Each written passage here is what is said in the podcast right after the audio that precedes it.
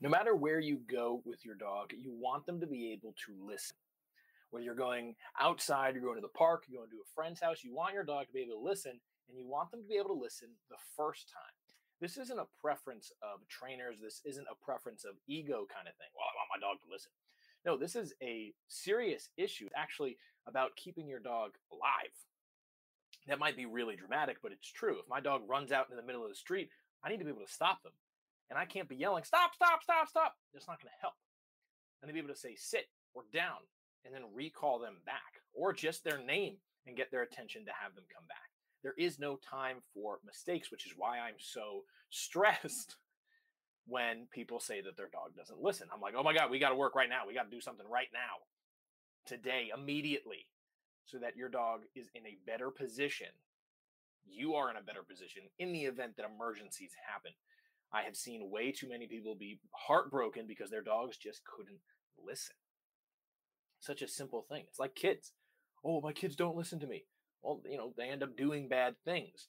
My dog doesn't listen to me. They end up getting hurt. You tell them to leave something, and now they've swallowed a chicken bone and they got to go to the hospital. That's $40,000 just to get a chicken bone removed from your dog's throat. They're alive, thank God, but you've wasted time, you've wasted energy and money, regardless of the fact that your dog almost died, right? Like catastrophic things happen when your dog doesn't listen. So let's go over how we can stop that from happening and we can teach our dog to listen the first time. Number one, they must know what you're asking for. You, they have to know what the behavior is. I talk about this constantly. You have to get the precision down before you can move on to asking them when to do it and when not to do it. It's just like if you were learning literally anything in the world. I want you to think about the last time you learned something. Right? Maybe even just this is about learning something. So you have to know what I'm talking about. You have to have a dog. We have to be on the same page before I can start telling you the mechanics, right? You got to get the principles down. So I want you to think about learning how to drive. You have to know where everything is in the car first before you can know when to turn the car on, when to put the car into drive, and then when to put your foot on the gas. Right? There's a red light, green light kind of feeling. I know when to do this and I know when not to do it, but first I have to know what it is. Same thing with words. Right? I have to have you know what the word means before you can use it appropriately or before I can use it appropriately with you. If I said, we're going to do something in sequestral order, I think that's a word, sequestral, sequestral order, and it doesn't mean anything, you're like, I don't even know what that means, but it's in a sequence. I hope sequestral is a word. Uh, otherwise, I just made it up, and Webster Dictionary should contact me and credit me for making up sequestral. Pretty sure it's a word, though. So we have, I know a lot about dog training. Sometimes I mess up words.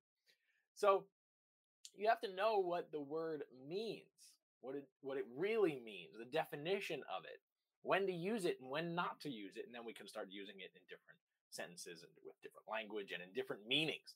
Right? The word literally, that definition has changed because people misuse the word so much. The word literally like, oh my gosh, I literally broke my leg. That the definition is the opposite of what it was. There's two definitions and they contradict each other. Literally means it actually happened, and literally means it did not actually happen. I think it's baffling that words are like that, but I digress. Your dog has to know what the behavior is for them to listen. That should be standard, but many times it's not. The amount of dog owners that I work with, clients that I work with, who are asking their dogs to do things. And I said, okay, well, let's go back to how you taught your dog to do it in the first place. And they say, well, I never really taught them how to do it. I just kind of expected them to do it. Dogs don't come pre programmed, right? They're not like your phone where you can talk to Siri and say, hey, Siri, do this thing. Or, hey, uh, Alexa, do this thing, right? It doesn't work like that. Someone didn't sit down with your dog and program it into them. They're not robots. They have to be taught what to do. And then we tell them when to do it, when not to do it.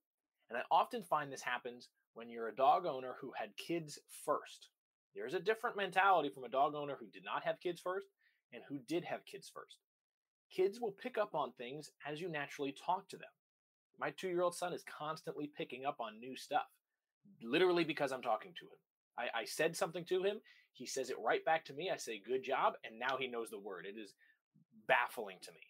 He knows the system. I say something, he repeats it back. Now he knows what it means. And he'll use it in context correctly. Absolutely wonderful. Dogs don't do that. We think they do that if you're a person who had a child first, because your experience is with just saying stuff to your kid. They say it back, oh my gosh, you're so smart. And we act as if the dog is the same way. Now, if you did not have kids first and you have a dog first, you're most likely going to teach them the way that a dog trainer would. Okay, I'm going to teach them what I want them to do first, and then I'm going to tell them when to do it and when not to do it with the word. That's exactly how we should do it. So your dog has to know the behavior first. That's a given. Number two, habit. habit. Habitual wise, it can fall onto you. So is it a habit that you are creating that tells your dog they don't have to listen the first time? Habit. Habitual. Habitual. Is it a habit that you have that tells your dog not to listen to you?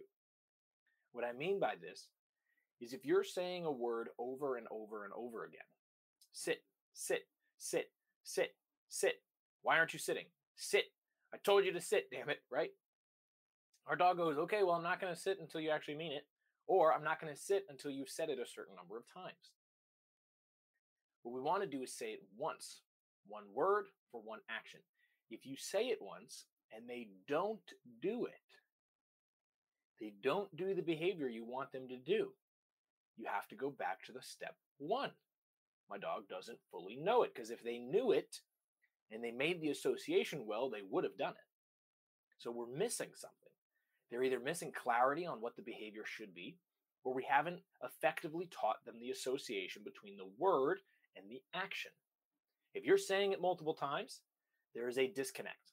They either think that multiple times is the word, and I know that sounds confusing, right? Sit, sit, sit is the phrase that means put your butt down instead of sit means put your butt down.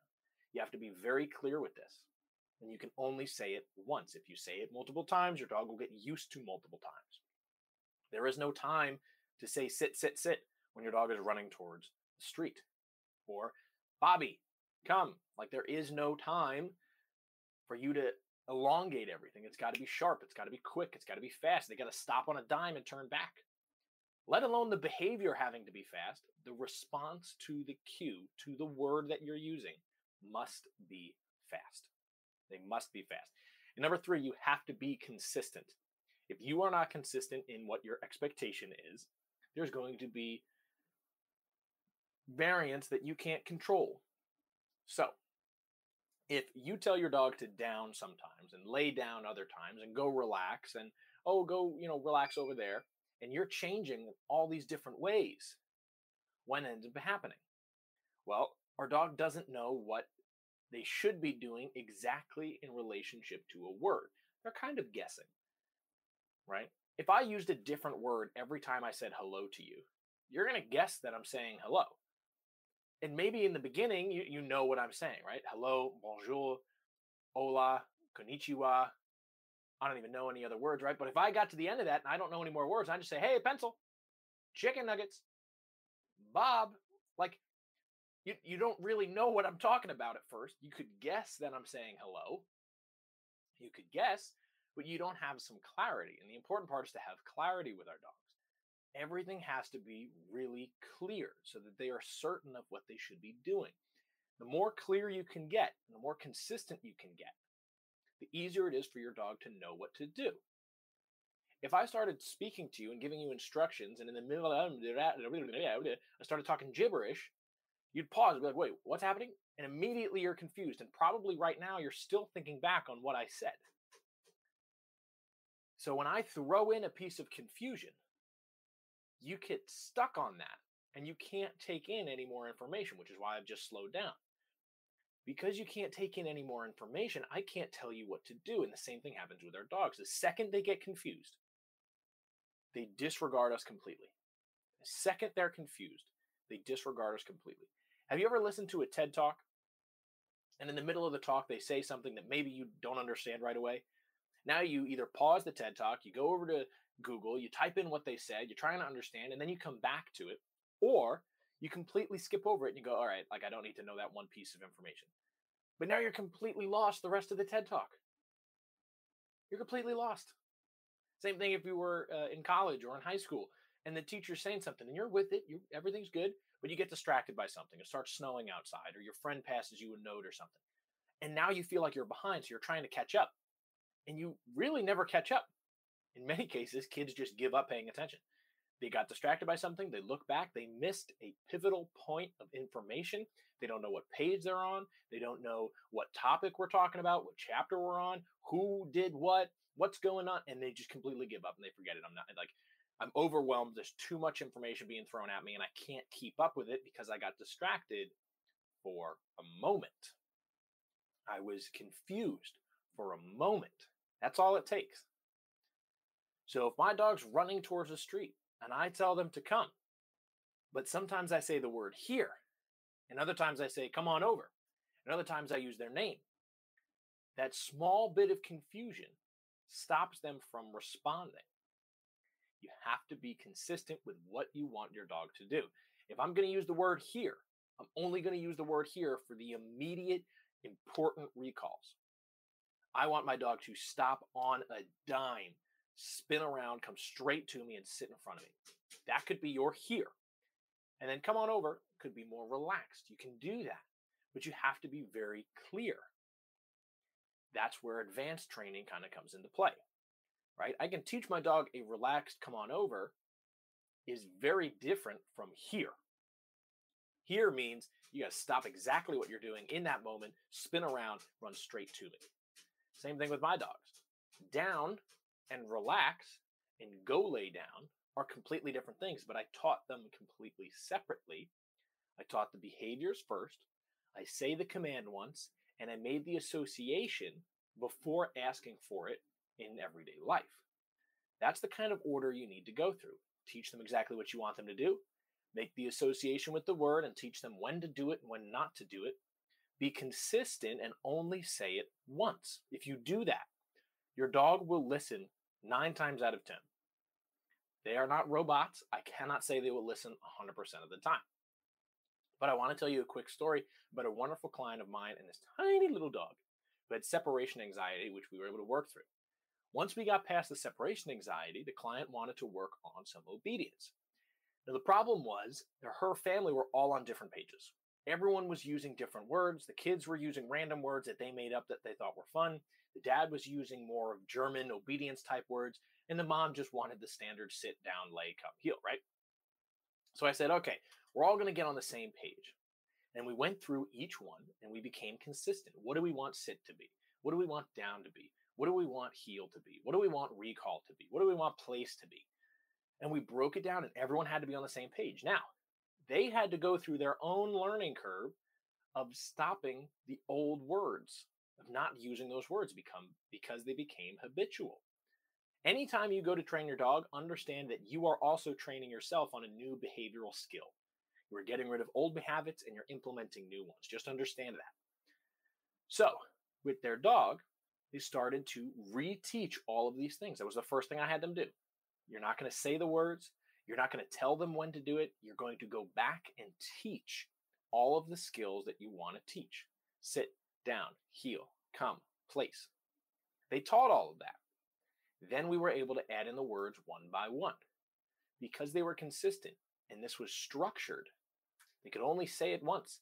The dog had to do it. If they didn't do it, we had them reset and try again.